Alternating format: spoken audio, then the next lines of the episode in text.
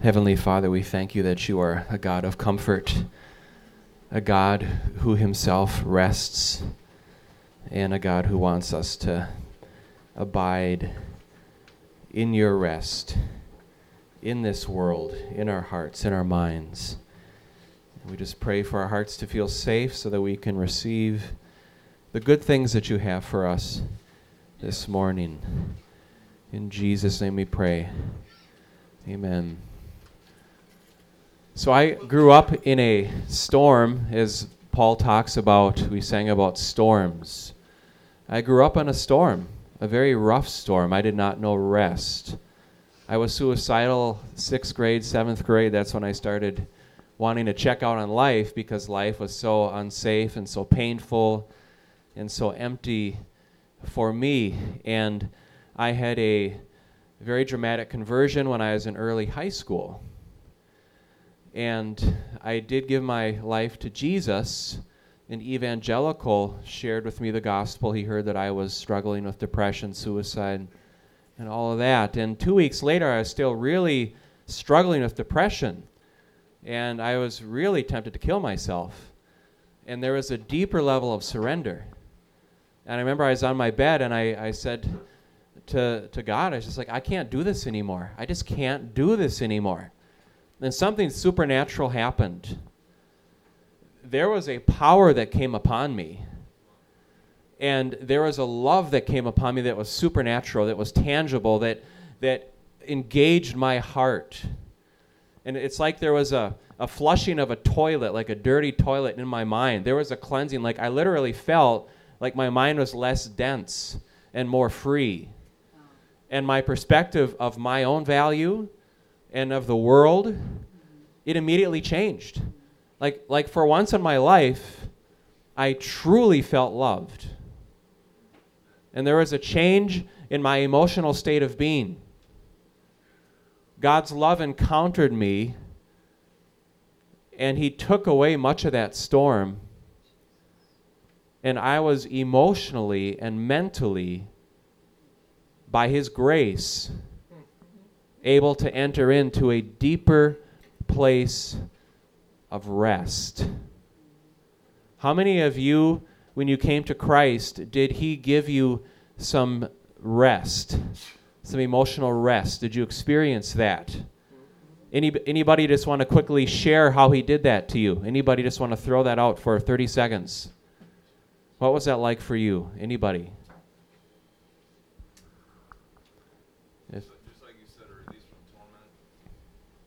Okay. A release from torment, release from a prison. When it became real to me, I, I felt that security. Okay. That's, that was important to me. Okay. I think that's a very important word is security. Mm-hmm. Emotional security. I'm loved. I'm I'm safe. Mm-hmm. I don't have to do it all on my own anymore there's somebody bigger than me who's, who's chosen to love and protect me and, and be committed to me and provide for me for eternity, right? When you really feel that, that changes things, doesn't it?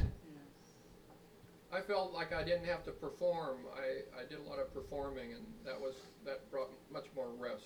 Okay. Hebrews talks about laboring to enter into Christ's rest. You know what Jesus did on the cross? He did all the good works for us in the Old Testament, they had to do stuff in order to approach God and be accepted.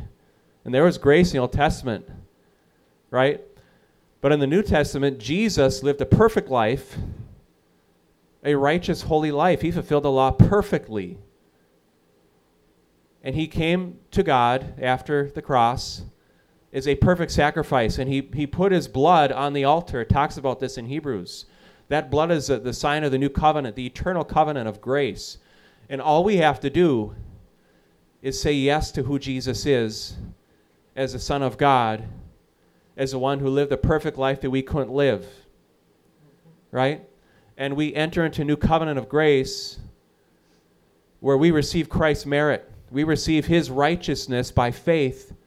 And he takes all of our sin, past, present, future, And he's legally paid for all that on the cross. Right? But a lot of Christians live as though they're still under the Old Testament.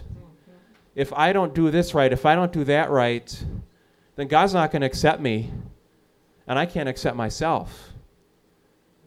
Right?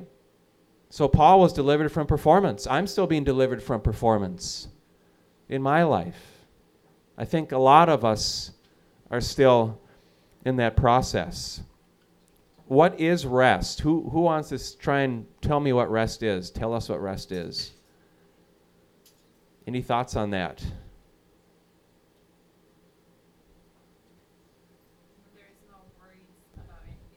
Okay, no worries. So there's a mental rest. I'm not afraid of the future. I'm not worrying about what might happen or maybe what people are thinking of me, right? I'm not overly self conscious, right? How about some other thoughts? Meeting with Him and knowing He's, he's with you as you go forward. Okay. So, meeting with Him, there's a communion with God that brings forth rest, right? Because he, he meets me with pure grace, not judgment, not criticism, pure grace, pure acceptance, no matter what I've done or what I'm struggling with, right? So, abiding in that security that Karen talked about through relating to Him. Any other thoughts on what rest is? It's like his hand is here and I'm here. Okay. His hand moves, but I don't need to move. I'm just Mm-hmm. here. Okay. So I'm, I'm trusting in the Lord. I'm trusting in His promises. I looked, looked in the dictionary to, to find some definitions here of rest relief or freedom, especially from anything that wearies, troubles, or disturbs. Mental or spiritual calm, tranquility, a period or interval of inactivity, repose, solitude, or tranquility. In the Old Testament, we see the Sabbath is given to us. And on the seventh day, God rested from all his labors. And people have different perspectives on this, but I believe in the new covenant that we don't have to not work every Saturday, but some people do, and that's fine. But I believe that God has established within the framework of human existence a need for rest. You, you experience it every day. You get tired and you have to sleep, right? You have to physically go to bed and do nothing but rest in order to be healthy the next day. Isn't that true? Right? And and if you just work eight, you know, seven days a week and you just keep doing it, keep doing it, keep doing it, or you keep giving and you don't take time for recreation and just to decompress, what happens to you? Right, right. So you can see God designed us for rest that rest is actually as important for us as work. As doing good works, rest is just as valuable and important for the Christian. Rest involves the soul, and Jesus himself says that in the Bible. We're going to get to that verse. The soul consists of mind, will, emotions. Rest is living in a place of peace right? Righteousness, peace, and joy in the Holy Spirit. That's the kingdom of God, right? So He has purchased peace for us and joy for us, and He wants us to abide in that place. It's feeling emotionally safe, and we, you know, Karen talked about security. I did not feel emotionally safe when I was growing up because I really wasn't. I mean, I, I won't get into all the details of that, but it was not an emotionally safe environment. So I was very on guard. I, I couldn't feel secure in my family relationships. And some of us come from that background, and that's hard to deal with. Some of us come from healthy families where we are emotionally safe. We felt emotionally safe, and, and it's easier for us to enter into the rest that God has promised for us. Rest is moving away from performance, worry, and striving to a place of perfect acceptance do you feel in your heart that God perfectly accepts you as you are, not as you should be? You know, probably some of us don't. There are times when I don't feel that way. But the reality is, the truth is, I'm accepted in the beloved. I'm 100% accepted. And He's not going to accept me more or love me more when I'm in my glorified body and sinless. He's going to love me just the same. Right? Good. unconditional love, trust. Rest comes when we feel we are cared for and provided for. We're not on our own. Fear is the enemy of rest. Perfect love casts out all fear. 1 John 4:18. I was baptized in love. When I got saved, I was baptized in love. A loving heavenly Father, a loving Jesus who's real and present invaded my emotional life in a way that was so liberating and so nurturing and that love enabled me to enter into a deep place of rest. Good, God is an infinite, all powerful, eternal being that is gentle and loving and compassionate and cares about us as high as the heavens are above the earth. The size of creation, the scope of creation, all the galaxies, the billions of galaxies that are out there is incomprehensible. And God says that His love for us, His heart, His commitment, His compassion is greater than that distance out there. Okay? And we, when we can grasp this and feel this as emotional reality, that God is that loving and that gracious and that committed to us, it helps to bring us into a place of rest. He'll never use me, He'll never mistreat me, He'll never be harsh. His discipline is in love, it's His kindness that leads me to repentance. He's not going to break His word. I grew up in an environment where, where authorities' words were broken. I did not learn trust. I learned mistrust. And it's been hard for me to come to a place where I can trust God. But I'm moving in that direction. Right? God is never going to lie. It's against his character as a holy and perfect God. There's a promise in Philippians 4:19, and my God will supply all your needs according to the riches of his glory in Christ Jesus. So think of this a generous, benevolent Father. Every hair on our head is numbered. He loves us that much. And he, he says here in his word that he's going to supply all my needs. So we can declare with confidence, right? When we're afraid of the future, or we're afraid of what somebody's thinking about us, or am I going to get my husband, my wife? Am I going to get this job? Or am I going to be taken care of? Well, we have an answer from a faithful God. And so we can come against those thoughts, which is engaging in spiritual warfare with the Word of God, taking that sword and say, My God will supply all my needs. In the, in the, the scope of fear, in the scope of lack, we can declare, God will supply all my needs. And that's emotional, that's spiritual, that's physical. My God will supply all my, all my needs. Let's just declare that together. Can we do that? My God will supply all my needs. Amen to that. So if we're struggling, if we have if we're attacked in that area of our lives of trust and security and provision, we need to get active. And we need to take that truth up. And that'll transform our emotional lives and our perspective because it's the word of God. It's powerful. If I believe deep down in my heart that I have to keep my position in the family of God by my performance, labor, right behavior, then I am not living in rest. If I am focused on myself, my failures, or my good works, then I'm actually in bondage. I'm in spiritual bondage. Right? Jesus invites us to look unto him. Hebrews 12 talks about this right? Laying down those weights, those burdens, looking unto Christ, the author and perfecter of our faith. We don't have to look to our weaknesses. We get to look to perfect Jesus, who's our perfection. And that brings so much liberation when we get our eyes off of ourselves and our struggles and our weaknesses. He is all sufficient. The more we can accept the grace of God through Jesus, the more we can abide in his rest. People who didn't grow up in a restful environment find it hard to enter that rest. That? Yeah. People who grew up in an environment of performance, conditional love, or neglect usually find it hard to enter into the rest Jesus offers us. So there's a barrier that we have to overcome by His grace if we grow up in that environment. I've encountered many people, you know, I mentor uh, young guys, and I've done that for a while and so forth.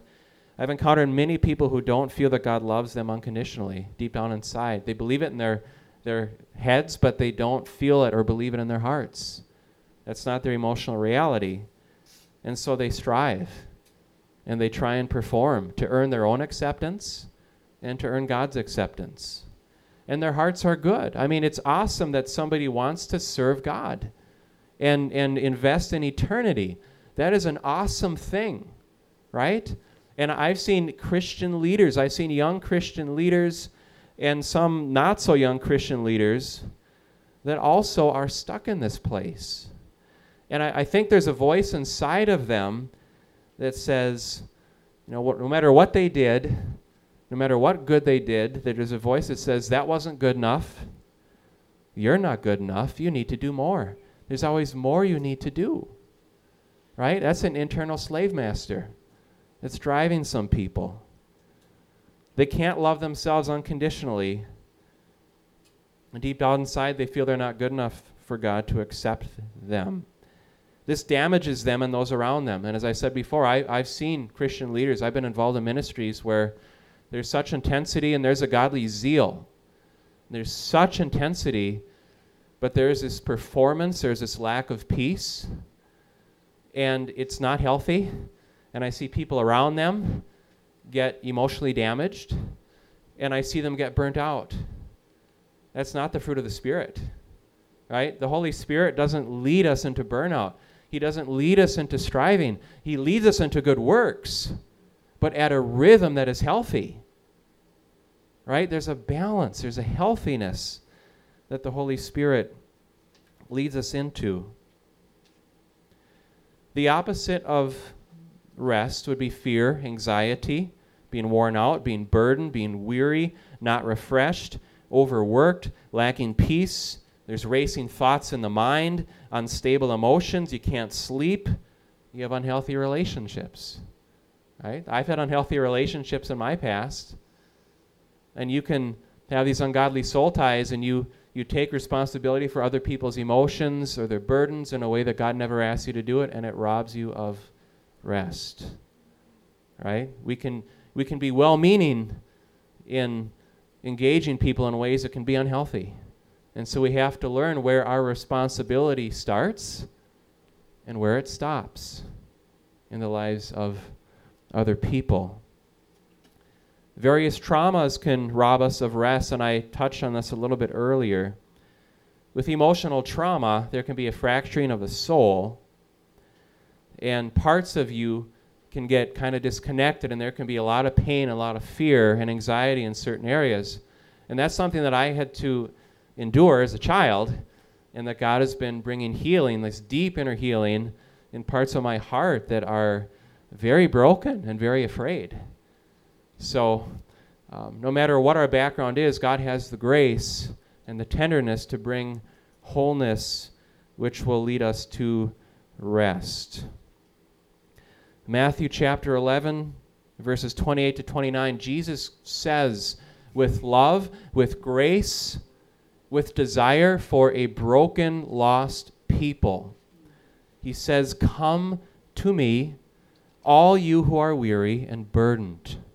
Right? Jesus knows the state of humanity. We got a lot of weary and burdened people. That's pretty much the human condition in a broken world. And I will give you rest. That's a promise. Take my yoke upon you and learn from me. Right? So there's a transaction that Jesus wants to have happen between us and him. For I am gentle. Jesus, all powerful Jesus who became a man, he is gentle. Gentle with us and our struggles. And humble in heart. Was he gentle with the, the uh, lady who had five husbands? Was he tender? Was he compassionate with, with the lady caught in adultery? He was not harsh. He is not harsh with sinners. He is not harsh with the broken. He is so kind. He is so gentle. He did not point fingers. He showed them acceptance. He showed them love. He showed them grace. And it's that acceptance, love, and grace that's going to deliver people from their sin. Right? It's not putting shame on them and saying, you got to do better. It's giving them what they really need. We're designed for love and security in relationship. And that's what's going to deliver us. How do we get rest? Step one, we got to come to Jesus, right? That's what the Bible says. We enter in by believing he's the Son of God and then he rose from the dead. We, there's a personal response to who Jesus says that he is. And we invite him into our heart. We repent of our sins. And we declare that he is Lord and Savior. He came to deliver us. He is God who took on flesh. But then he says, Come unto me, that it isn't just believing in Christ, it's entering into his presence, it's establishing a real relationship with him, it's getting to know him. Jesus invites us to abide in his love.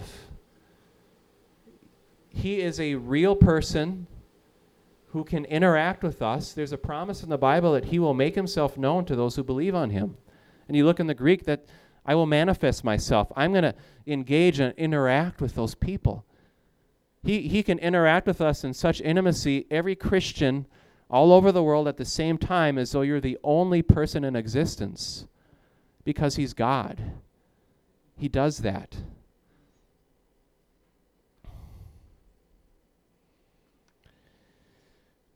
Jesus invites us in 1 Peter 5 7 to cast all your anxiety on Him because He cares for you. Okay? Number one, He cares for you. Do you believe that? Right? Do you really believe He cares for you? He cares about us and our life and our struggles. And because of that, He's willing to take all of our burdens. Right? So we're, we're encouraged, we're exhorted to cast all of our cares. You know, sometimes I can think about, uh oh, what if this doesn't happen? What if this doesn't happen? And I can get start getting emotionally worked up. I think that can happen to a lot of us. And then I remember who God wants to be for me. And I can just say, Jesus, I'm giving you this burden. Or there can be conflict. There can be something in my life that's a challenge that I don't have the answer for. And I can get overwhelmed. But if I give that problem to Jesus, He's going to take that problem and He's going to bring the answer. And sometimes He gives me very specific wisdom and revelation of how to walk certain things out that are hard. And that's actually a promise in, in uh, James. If anybody lacks wisdom, ask God, right? God wants to come and help us living our everyday lives, you know, whatever the situation may be, which I think is an awesome thing. And I find rest in my heart and my mind when I cast all my cares upon Him. There's a real transaction that happens. And I feel the goodness and peace of God in a tangible way transform my emotional life and my thought life. Learning from Jesus. That's a part of the, verse that we read. We're to learn from Him and we look at Jesus' life. We look at his teaching. We look at how he stewarded his life. We, we learned even beyond the teaching when we look at Jesus. He was empowered by the Holy Spirit in Mark 1:11. We are given the grace to be empowered by the same Holy Spirit who is God, who is our helper, our counselor, our comforter, who gives us gifts, who gives us peace, who gives us fruit. Right? We have the access to the same empowering Holy Spirit. Well, in Mark 1:11, there's a voice that speaks to Jesus and says, "You are my son, whom I love. With you I am well pleased." So before Jesus starts his ministry, you see a foundation. You're talking about a foundation. There's a foundation of a father who is 100% for his son, expressing affirmation and love and acceptance. I believe in you. I'm with you. I'm pleased in you. I'm proud of you. And that that is Jesus' foundation. You look at the life of Jesus, what's his priority? If you really look at it, it's not healing the sick. It's not raising the dead. There, there's something even greater than that. And that is stewarding his relationship with his dad. He will walk away from needs. He loves people, he cares about their needs, but he has his priorities straight. His main priority is being in relationship with his loving dad. He before he chooses the disciples, I think he spends like all night praying. Right? He's getting direction, he's getting revelation, he's getting strength from dad, from God, who is a father to him. Right? Jesus is living out his life as a son. He perfectly trusts in his dad, his father. And because that relationship is so strong and he feels so safe and secure in his father's love, he's able to live life and do ministry where there's enormous pressure. We're talking enormous pressure. I mean, was it an easy life that Jesus had when he did his ministry? No, in fact, there were people that literally wanted to kill him, and he knew that. With that, if, if you knew somebody was trying to kill you and they had a lot of power and authority, would that kind of disturb you emotionally a little bit? And mentally, would that put a little fear inside of you? Yeah. Do you see Jesus operating in fear? No. There are people who hate him, who want to make his life miserable. Do you see Jesus getting offended? Do you see him letting the sun go down on his anger? How does he respond to that? Right? On the cross, you see those mocking Pharisees, they got what they wanted. They killed the Son of God. And there's Jesus saying, Father, forgive them, for they know not what they do. He was able to steward his heart in such a way that he did not let the devil in. He did not give in to dark emotions. We see agony, we see, we see grieving, we see weeping of Christ, which are all natural human emotions. He never gave in to offense. He never gave in to unforgiveness. And I can guarantee you, if you give in to offense and unforgiveness, you know what? You're not going to abide in rest. And I can say that from experience. I've had to work with a lot of unforgiveness in my life and offense. And I see people who let the sun go down on their anger and they get consumed by their perpetrators, by their abusers, and it robs them. So, one of the ways to find rest that God offers us is to not let the sun go down on our anger and forgive those who have hurt us or abused us. We need to learn how to steward our hearts like Jesus stewarded his heart.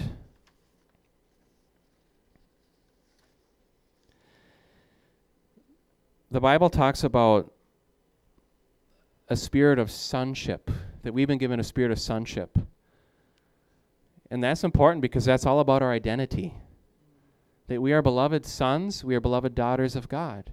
We are heirs of God, we are co heirs with Jesus.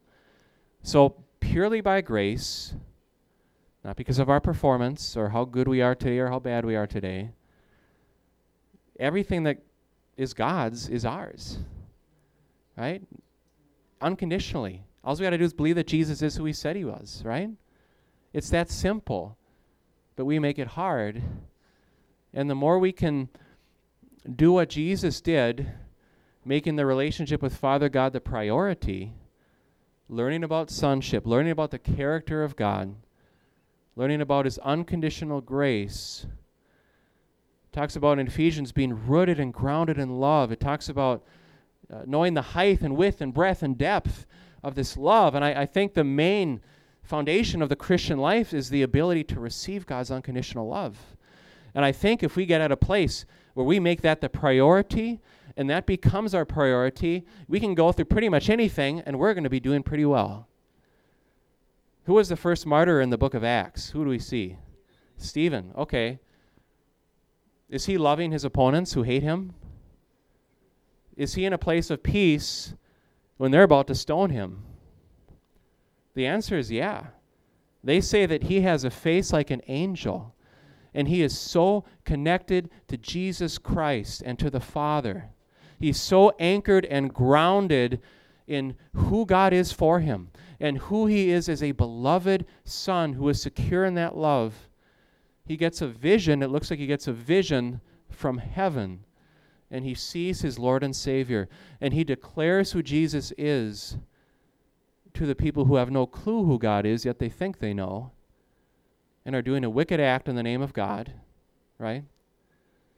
And he it looks like he actually falls asleep. That's the way to describe it. So externally, we're talking deep violence. I mean, getting stoned is probably not the most peaceful, enjoyable thing in the world, I would think. But internally, he's at a place of such peace. And it's not based on circumstances. It's based on a relationship with a loving God that is so real that it's more powerful than the worst that could happen to him, that did happen to him. That's where God wants to bring us. We talked about Jesus multiple times in the Bible. You see him walking away from people's needs because he had to get alone with God or God has something else for him. Is it hard for anybody here to walk away from needs? Right? It can be. It was okay for Jesus to say no to people. It was okay for God for Jesus to say no to people. And we need to get to a place where it's okay for us to say no to people. Right? That's something I've had to overcome. And I have struggled with the, the burnout because in the past, I didn't feel, I felt guilt or shame if I couldn't meet somebody's need who wanted me to meet their need. Right? How many people have struggled with burnout here? I, I have. Okay, so some of us have struggled with burnout. You know, the Holy Spirit is the one who, who leads us. And we don't have to let him lead us, but we should let him lead us because he's a good leader, right? He knows what we have need of. I don't see anybody in the New Testament that gets burnout. Can you think of anybody who gets burnout? I re- I've read that book over and over and over and over and over again. I don't see it. There are people there who are led by the Holy Spirit. Yeah. Okay, so Mo- Moses was taken on too much, and his father in law pointed that out, and he was able to lay some of that responsibility on others so he wouldn't get fully burned out. Right? So we, we see that principle, even of some leaders in the Old Testament that did that. But in the, in the New Testament, I don't see it. The Holy Spirit, the mind, the mind set on the Holy Spirit is life and peace. Romans eight fourteen says that the sons of God are led by the Spirit of God. And I don't believe God wants his people to be burned out. And I believe if you're being led by the Holy Spirit, you're not going to be burnt out. So, anybody who has struggled with burnout, here's what I suggest something is pushing you and, and pressuring you to do things that are beyond what God has asked of you. Th- yeah, things that even seem good, that might even bear good fruit, that you have taken on a responsibility. God literally has not asked it of you. And we need to come to a place where we're like, okay, God, all these things are presenting themselves before me, all these potential responsibilities, ministry opportunities. What do you want me to do? What do you not want me to do? Right? And some of us may have been involved in leadership or under certain ministries where there was a lot placed on us by leaders. And they were good meaning leaders because, again, they wanted to release the kingdom of God, but maybe they weren't listening to the Holy Spirit and what they asked you to do or the lifestyle they asked you to live that might have been more intense than what you could handle. We see some people like the Apostle Paul, that guy was a madman. I mean, that guy just continued to go and go and go and go and go, right? He had an intensity and a burning and a passion. He had a call as an evangelist to evangelize this huge area. But if most of us tried to live that life, we'd want to die. You know what I'm saying? God designed Paul that way, and there was that call on his life as an evangelist.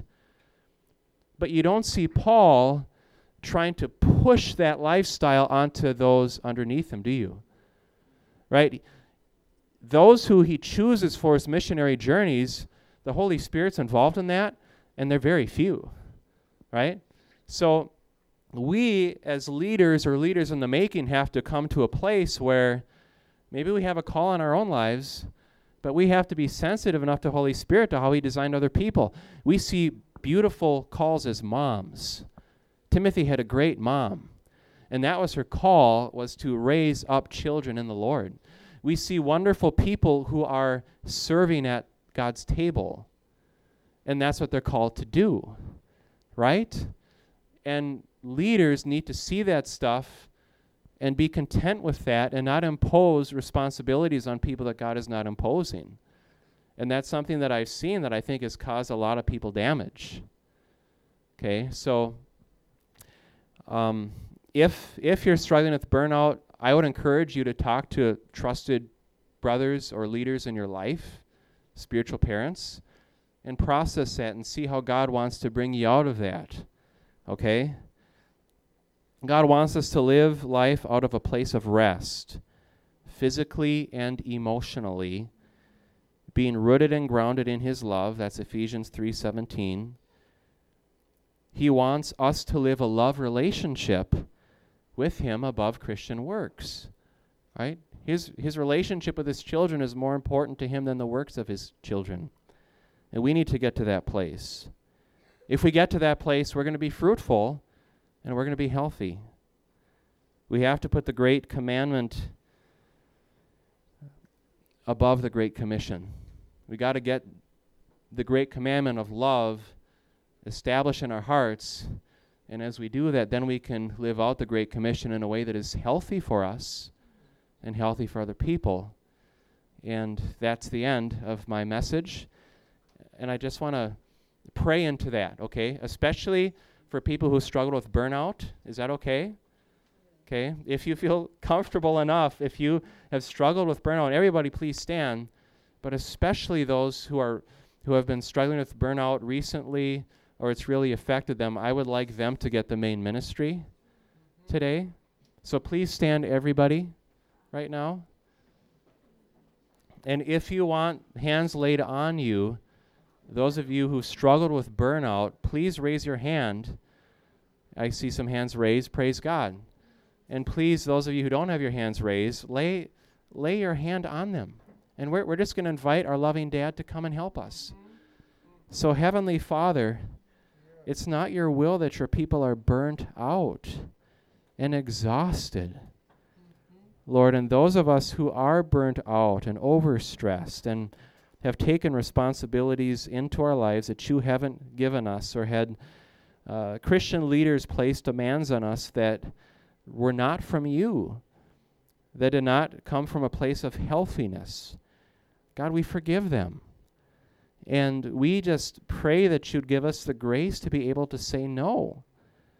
God, that I don't have to do everything everybody asks me to do, even if they're a Christian leader or if they're somebody in need that we just want to bring everybody's need to you. And Lord, that, that we are more important than what we do to you. Our health, our hearts are more important to you. And we just ask, Father God, that you'd release and just break off any uh, spirits of weariness, any spirits of heaviness. We just command that stuff to break. Lord. And we just forgive ourselves where we haven't been able to say no to people.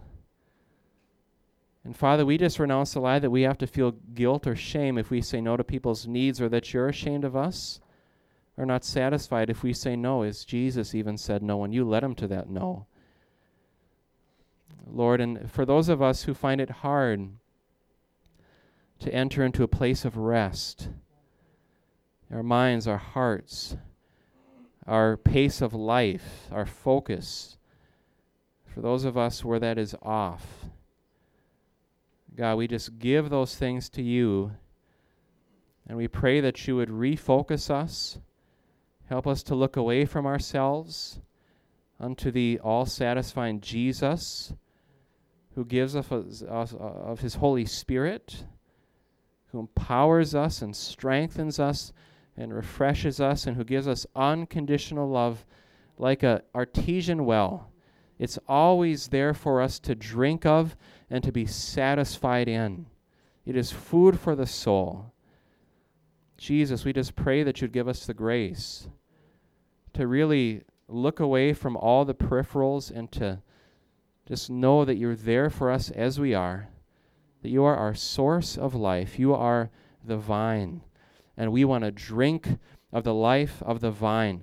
And we pray, Lord, over these next weeks that you would bring more of us, bring us to a deeper place of rest.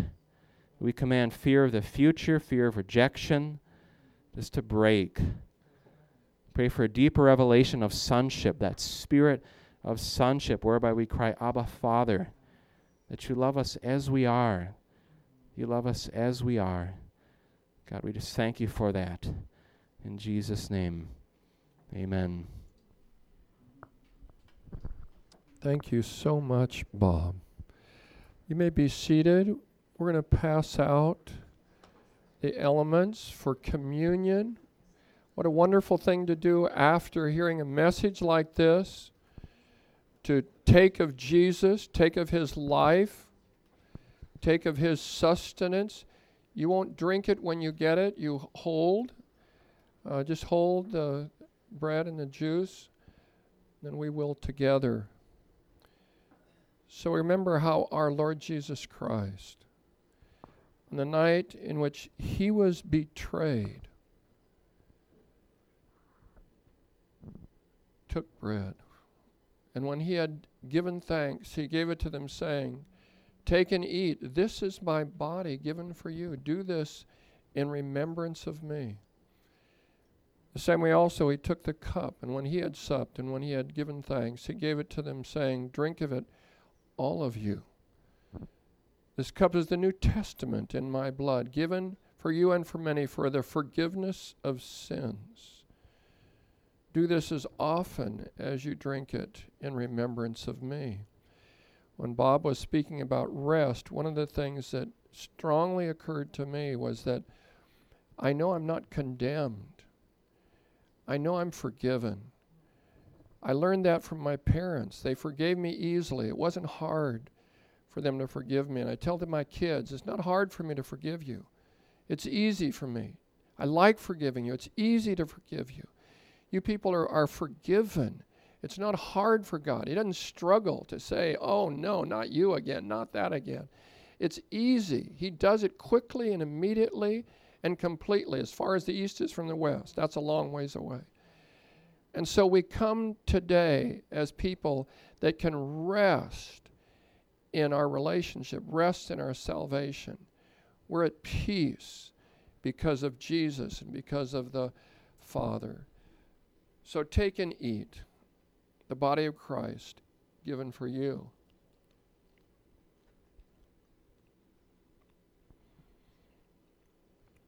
Take and drink the blood of Christ shed for you.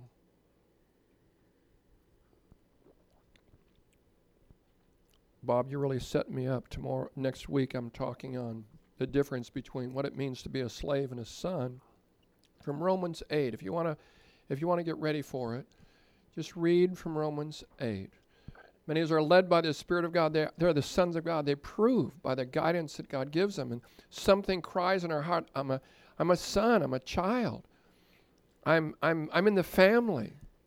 I have security. I've got, uh, I know I can trust in this. I belong forever. A slave doesn't wonder, well, there's still work to be done, but not a child. It's not about work.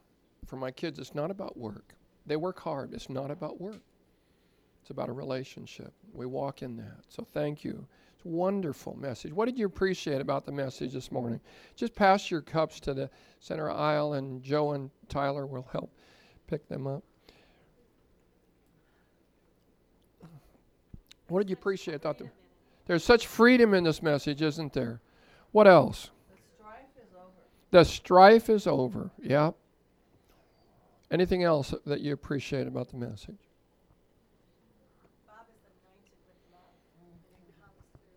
Bob is anointed with love. He's got a lot of love, doesn't he?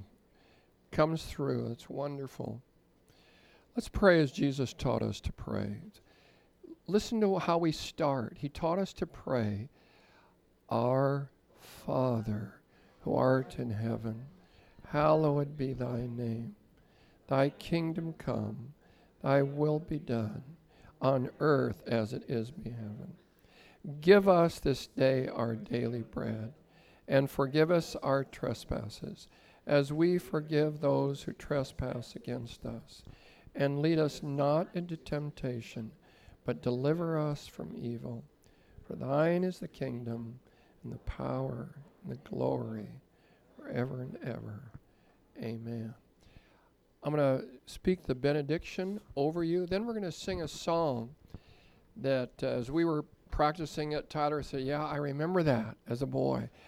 I remember hearing it. We didn't sing it in the Lutheran church. We sang, I know my Baptist friends would, would know it. There is a place of quiet rest near to the heart of God. So we'll sing that, and then we want to turn this into a prayer meeting. This becomes a prayer meeting. We'll fellowship, we'll have plenty of time, and stay as long as you want. But we'll, right after the song, then just look to someone near you. If there's an area where you are not resting, it'd be good to get prayer. If there's an area where there is struggle in your heart, there's agitation, then ask somebody near you to pray or say anything I can pray for you. So these words are more than words. These words are action. God's word is action. What God says happens. So these are the words of God through Aaron to the people of God through you. It says command them to give them these words, and so I will put my peace on them. So that you're going to get rest just by receiving these very words. You ready for it? Get ready, catch it. The Lord bless you and keep you. The Lord make his face to shine upon you and be gracious unto you. The Lord look upon you with his favor and grant you his peace. In the name of the Father and of the Son and of the Holy Spirit. Amen. Okay, now we'll sing. There's a place of quiet rest. And have prayer together.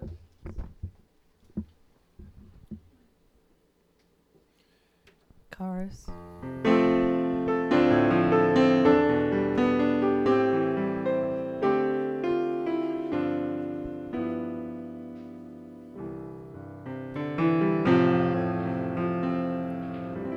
How many remember this song? You rem- remember singing this song? There is a place of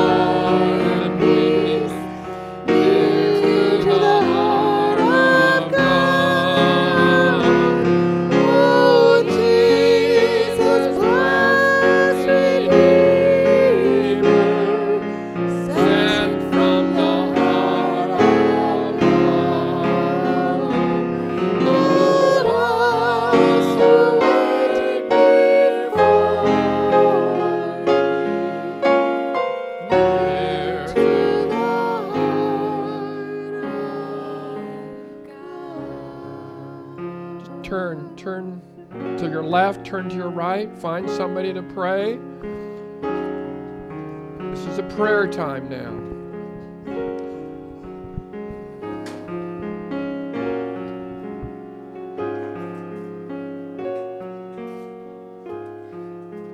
Pray for a minute, pray for five minutes, pray as long as you want.